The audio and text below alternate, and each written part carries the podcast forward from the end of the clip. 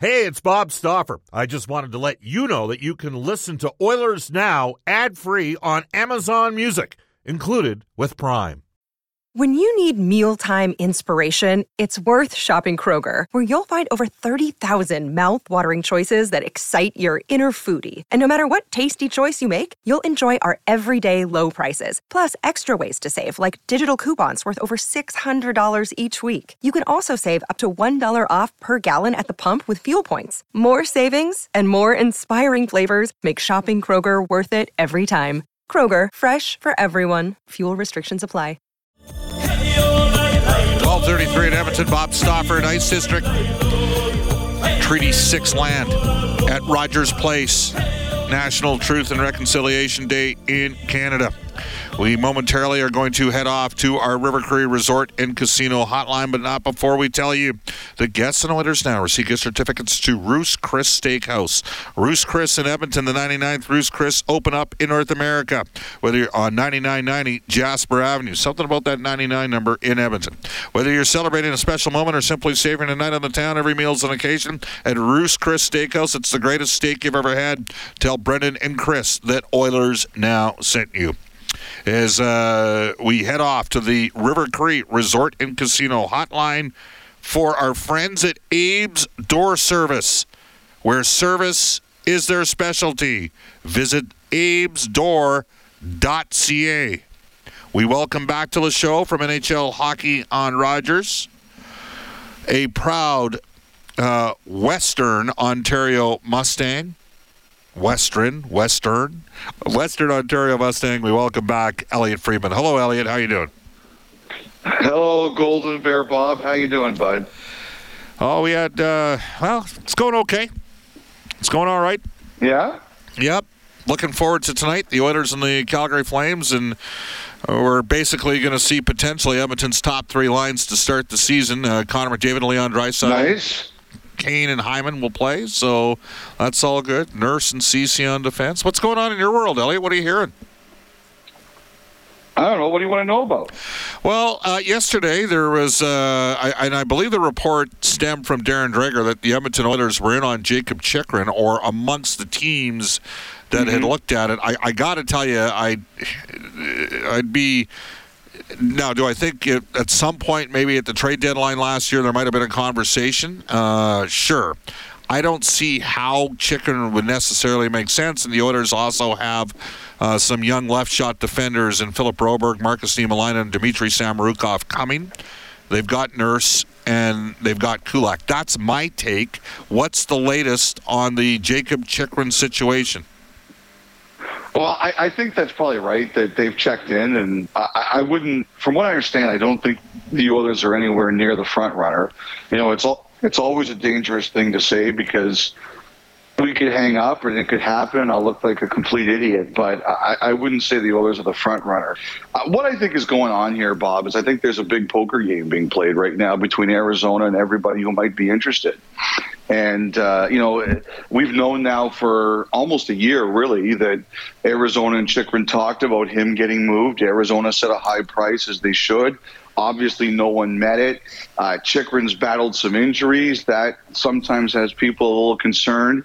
And now, what I think, like, I just think that other teams look at it and say, you know, Arizona kind of want is reaching a point where it would like this to end. Um, you know, you uh, Chychrun is hurt now. And then the other thing is, you, you, don't really want him to play and risk him getting hurt again. And teams think, you know, Arizona is going into the new building, regardless of what you think of it. They're trying to make it an exciting new era down for the Coyotes. So I, think on some level they would like to close this book and move on. And I think that the Chychrun would really like that too. I think he would like to close the book and, and move on and get excited for his next NHL home. Well, I mean, I think the teams kind of see that a bit, and um, I think they're holding back. I think they're trying to squeeze, and you know, the Coyotes know they have a good player here, and they don't want to make a bad deal. So uh, I think we're in a little bit of a poker game. I still do think there are teams kicking around there. A lot of these teams have the cap issues. You know, Ottawa's been in there, but I don't think it's ever been as close as reported. I know St. Louis has pushed back, but I think they've been in there at times. And, you know, I, I, think some of the California teams have been in there at times too, like LA and Anaheim. I think the tough thing, but the tough thing to figure out is who's still in it and who isn't, and who goes hard and who doesn't. Because those kinds of things fluctuate. And um, I think at different times, other teams have been hotter on it than at other times. And sometimes that's the most difficult thing to track. Yeah, again, from my perspective, I'm just looking at where the organizational depth occurs. The Oilers uh, re signed uh, Brett Kulak. Uh, he... I, I would say this, Bob. I've never heard at any point in time through this that the Oilers were on the precipice Me of too. acquiring the guy. Me too. I've you never... know, I, I, I've heard that about other teams but I've never heard that about Edmonton. So would Darren be right that they've looked into it? Yeah, I, I think absolutely. But would it be right to say that the Oilers have really gotten close or seriously engaged? Uh, I don't believe that at yeah. this point. I could be wrong, but I don't believe it. I mean, I could see if you're Arizona, you'd say, well, sure, give us Broberg, Puljujarvi to number one and you know yeah. and and I just at this for me I wouldn't I wouldn't do that. Like and that's just that's I'm I'm kind of want to and the other the other factor in all of this is you did bring Kulak back. And yeah. he's going to you know his here's one like sometimes you know what like and he's signed longer at a lower number. Right. And he committed to your team and he's probably going to be in the top four for a couple years until Broberg's ready to push him out of that spot and mm-hmm. and he is only 28. He does a great job in terms of gap, um, the analytics, and this is one where because we're going to talk about Puljujarvi as well here. You know, the analytics suggest that maybe Puljujarvi might have more value in the analytical world than he does in the real de facto hockey world, and conversely, the analytics would suggest that maybe Kulak was a better buy than some people give him credit for being. But the sense is in the hockey world that there were managers aware, and that guy did a pretty good job. I mean, let's face it, he helped turn the season around for Tyson Barrie as well last year. All right, I brought yeah, up. Kulak, Kulak's a good player, and you know Kevin Bieksa likes him. So well, you know Kevin's never wrong about anything. So uh, you know that's another that's another point. How hard is Kulak's that? favor. How hard is that for you, Elliot? Because we both live in households where we're never right. I'm used to it. Yes. Yes. All right. Yes, a. Uh, yeah. Have you heard anything at all on the situation with Puljujarvi around the league? And So the last the last time I really looked into it, look, like we, it's not a surprise. Edmonton, you know, had him out there this summer, and I don't think Puljujarvi would have minded. And I don't know that anything ever got close. There, there were some rumors. There were a lot of intense conversations, but I can't say to you with any certainty, Bob, that anything got close. The last I heard was that the Oilers were just understanding that Puljujarvi was going to start the year with them. Now that could change. I, I think if someone comes with an offer, they'd absolutely consider it. But you know, the last I'd heard is that the, the thinking was he's going to start the year with us and, and we'll see where it goes. So that's kind of what in the mind frame I'm, I, am i am in right now and the expectations I have. I think this is a thing that could change at any time, depending on how he plays. But like I said, I, I think as it stands right now, the expectation in Edmonton was he starts the year with them, barring something surprising happens that they're not expecting. Elliot, we have the Calgary Flames in town, second of a home and home. Uh, it's got to be stated, Brad Treliving punched back. He got dealt a tough hand. Good, yep. had, you know, good player. Uh, you know, second in the league in scoring last year. Ends up going to Columbus, and then Tkachuk yep. says he doesn't sign long term, and Calgary didn't turtle. They sat nope. there and swung back in a big way. I, I flat out believe they won the Florida trade. uh, Mackenzie Weegar is a really good defenseman. Uh, yeah. It's something to be admired, and it's going to keep the Battle of Alberta going, isn't it? Yeah, it's. I think it's. Uh, look, I, think it's a really great thing. The only thing I don't like about the Battle of Alberta this year, Bob, is you're only playing three times in the regular season. That's Sportsnet's fault. Yeah, well, you know what? It probably is. You know, we're generally responsible for everything. so, you know, who knows? Could be. Um, you know, I, I don't like that. I really don't like that. But Um, you know, I, I think Calgary is going to be really interesting. I, I, think they're they're really in a Sutter mold. Um, you know, they lost a lot of offense. You're looking at Gaudreau and Tkachuk. They had 200 points between them, and that does concern me for them about how they're going to score.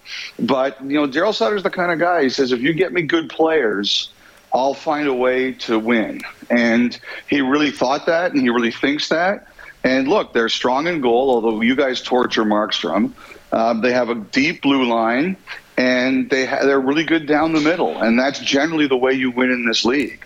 I mean, look, like Kane and Kadri obviously have not a lot of use for use for each other, and, and you know, Kane, Kadri will definitely make life David on McDavid as much as you possibly can. I'm looking forward to those games, but it, it's interesting to me how the identity of the team has changed a lot too. All right, I'm going to talk, uh, ask you about two teams that could theoretically be in a little bit of a state of flux, but for different reasons. Okay. And we're going to start with Rick Bowness going into Winnipeg, whereas Brad Treliving and the Calgary Flames swung back in their predicament. Now they had a better team too than Winnipeg. Yep. Um, Winnipeg, to me, I think they're going to be a really intriguing organization to watch in the, uh, the next calendar year. What about you? Well, I, think so too because you know Rick Bowness has come in hot. You know, he they, they stripped Wheeler of the C. He called out some of his best players um, uh, this week for their shift length. You know, look, like anytime you you you change your captain, you, you you're you're trying to you're, you're trying to send shockwaves through your dressing room. It's like it's like that old commercial. You get a slap in the face and you respond, "Thanks, I needed that." Like that's what Winnipeg is is trying here, and and on the heels of that, their top forwards get called out for overstaying.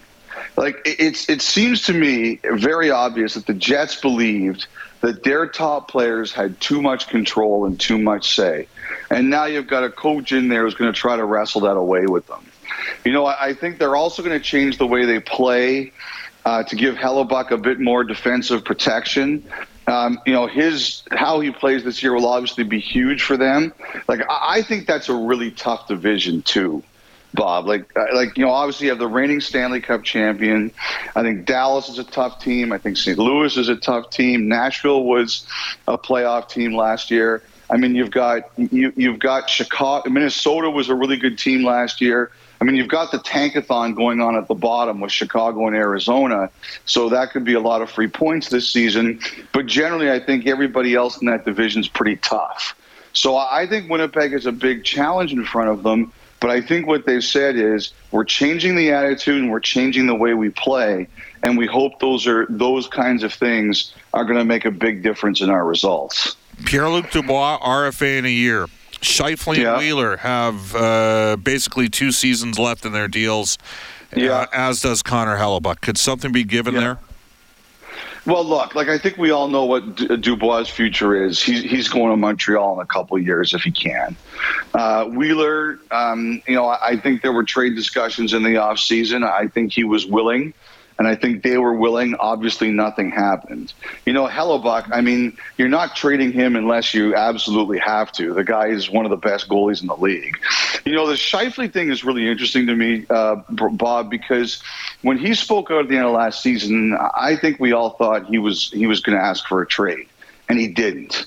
And you know, he, he, he, we talked to him in, in Vegas at the car wash and, you know, he basically said he had some pretty long, honest conversations with the Jets. Honestly, Bob, what that says to me, and, and things can always change, is that, you know, look, you're down the middle, you had Scheifele Dubois when you make that deal with Columbus. You think you have two really good centers for a long time.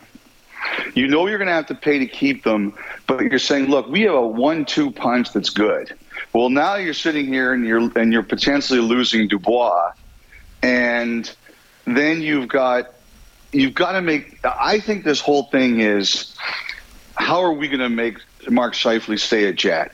And you know, barring like something weird happening. I really think a lot of this summer was looking at the landscape and saying we have to find a way to, to make this work because if we go from Scheifele Dubois to neither, unless you're making an incredible trade or somebody drops on your lap, yeah, he, it's tough to make that up. So I think that I think a lot of this summer was about getting on the same page back with Scheifele, him getting on the same page back with them, and how are we going to make sure this is a long term marriage? And the other team I wanted to ask Elliot Friedman about for Abe's door service, the Anaheim Ducks.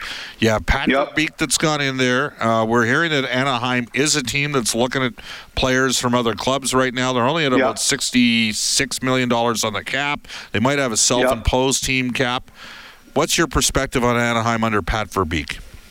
Well, you know, uh, like, like I, I think like they're a team that's looked at Puljujarvi I think they're a team that's looked at Chychrun. I think they're, as you said, I think they're a team that's looked at a lot of things. I don't know if it's so much a self-imposed team cap, Bob. Uh, you know, you could be right. It could be. But I think it's more also recognizing some teams know when to spend and when not to.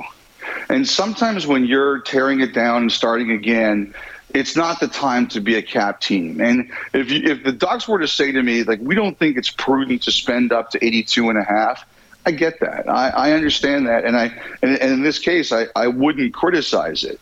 Um, you know, I, I, do wonder if Verbeek is going to dress the next time they play Arizona. Like it seems that those two teams have a lot of problems now. But I, but if you're if you're Verbeek, the one thing I've heard about Verbeek is he's not crazy about term right now. He wants short.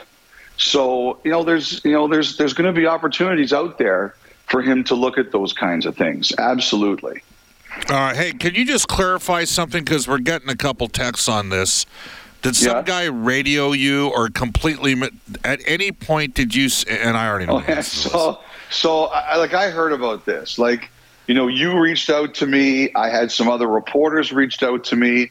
I had a GM who reached out to me, uh, saying that. Uh, uh, like I, I went on the podcast and said the Maple Leafs are going to target Connor McDavid Yeah, I never said that. I mean, you know, first of all, if, if Connor McDavid was ever an unrestricted free agent, you know, everyone in the league is going to be after him. Right. So, eh, but, but no, I, I, I never said that. And uh, th- th- this is a lesson to you all. Listen to the podcast to hear what I actually say.